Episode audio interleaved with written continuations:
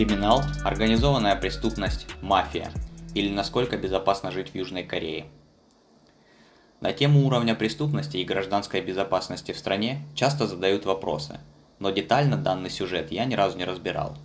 Как правило, разговор про криминал в Корее короткий. В стране очень безопасно жить и даже по ночам гулять. Вдобавок вероятность быть обворованным стремится к нулю. На этом тема завершается. Но я всегда думал, ведь криминал все-таки в стране есть, и преступления тяжкие происходят время от времени. И потом, в прошлом, скорее всего, было больше всякого рода беззакония. В общем, меня тема заинтриговала, и я решил изучить данный вопрос более подробно. Мафия, синдикат, якудза, триада, ОПГ. Так и не только называют преступные объединения в разных странах. Вот и в Корее есть свое название. Канпе преступное объединение корейского происхождения. В корейском этимологическом словаре сказано, что в слове «канпе» первый слог «кан» – это заимствование из английского «gang» – бандит-гангстер, а второй слог «пе» имеет значение «компания-шайка». Разговаривая о преступниках, корейцы используют и слово «мафия», но все же «канпе» – это самое распространенное название бандитов в стране. Новое слово в арсенал читателей. Итак, Откуда берут начало корейские бандитские объединения? Чем они занимаются сейчас? Какой в целом уровень преступности в стране? И еще больше интересной информации на данную нетипичную тему дальше по тексту.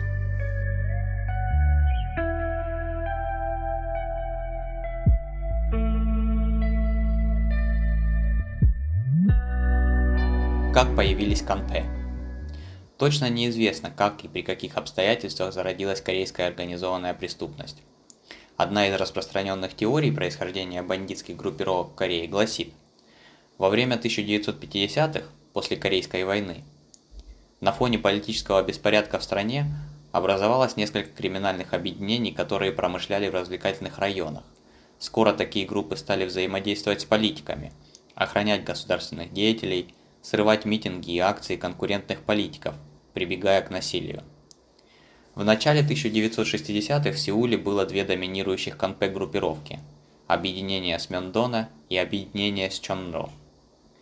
Эти две банды были главными в Сеуле некоторое время, а в 1961 году к власти в стране приходят военные, и уже в 1963 году 13 тысяч участников бандитских группировок Канпе были арестованы и лишены свободы.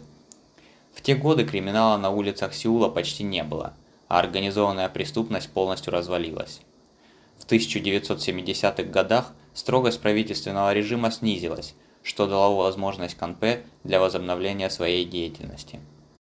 Как раз в те годы появилось две новые банды, между которыми в 1975 году разразилась жестокая борьба за территории. То время знаменуется формированием иерархии в Канпе-группировках. Более того, с этого периода начинается использование оружия – такого как ножи и металлические дубинки.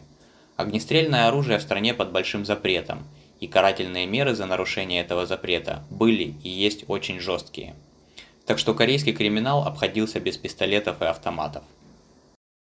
В результате войны за территории победу одержала одна из двух банд, которая через некоторое время разделилась на три группировки.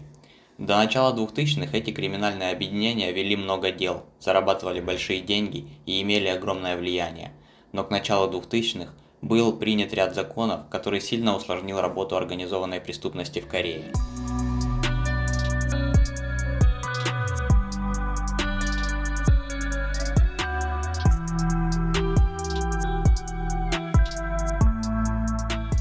Современные бандиты – на данный же момент виды нелегальной деятельности, которые ведет криминал, можно записать проституцию и игорный бизнес.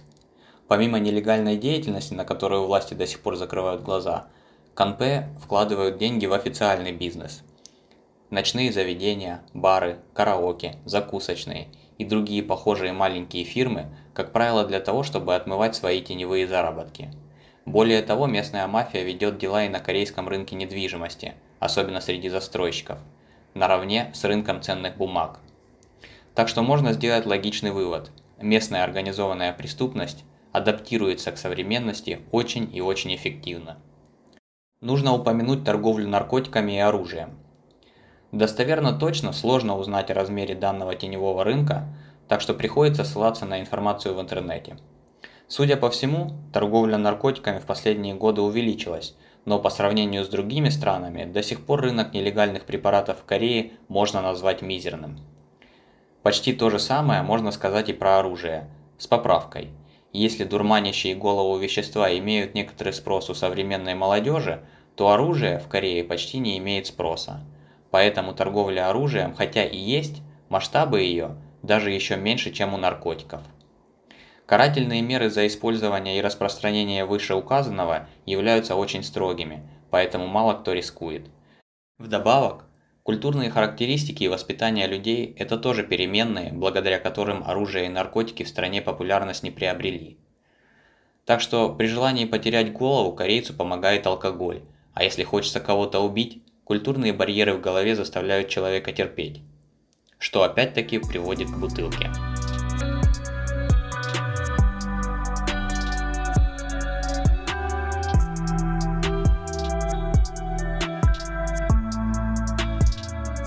Безопасно ли жить в Корее?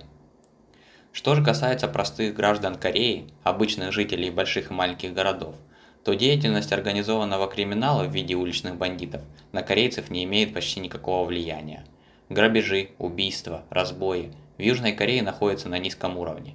Например, если взять статистику убийств, то за 2018 год в Южной Корее было убито 309 человек, в России почти 12 тысяч человек, США чуть больше 16 тысяч человек.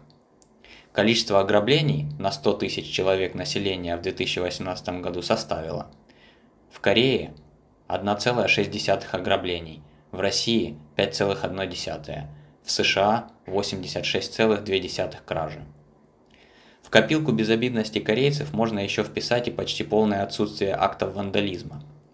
Рано утром, прогуливаясь рядом с магазинами и торговыми лавками, можно заметить, что подавляющее большинство предпринимателей не устанавливают серьезную защиту в виде решеток и металлических дверей на свои торговые площади. Все это закрыто стеклянными дверями и витринами, на которых невозможно найти какие-либо граффити или надписи маркером. Корейская молодежь не имеет времени на подобные подвиги, ведь они заняты учебой. Школа, доп. курсы, университеты, продленка и так далее. А вот еще история – на лавочке лежит телефон, а в радиусе 5 метров никого нет. Что это? Розыгрыш и где-то скрытая камера снимает все это? Пранк? Нет, это Корея.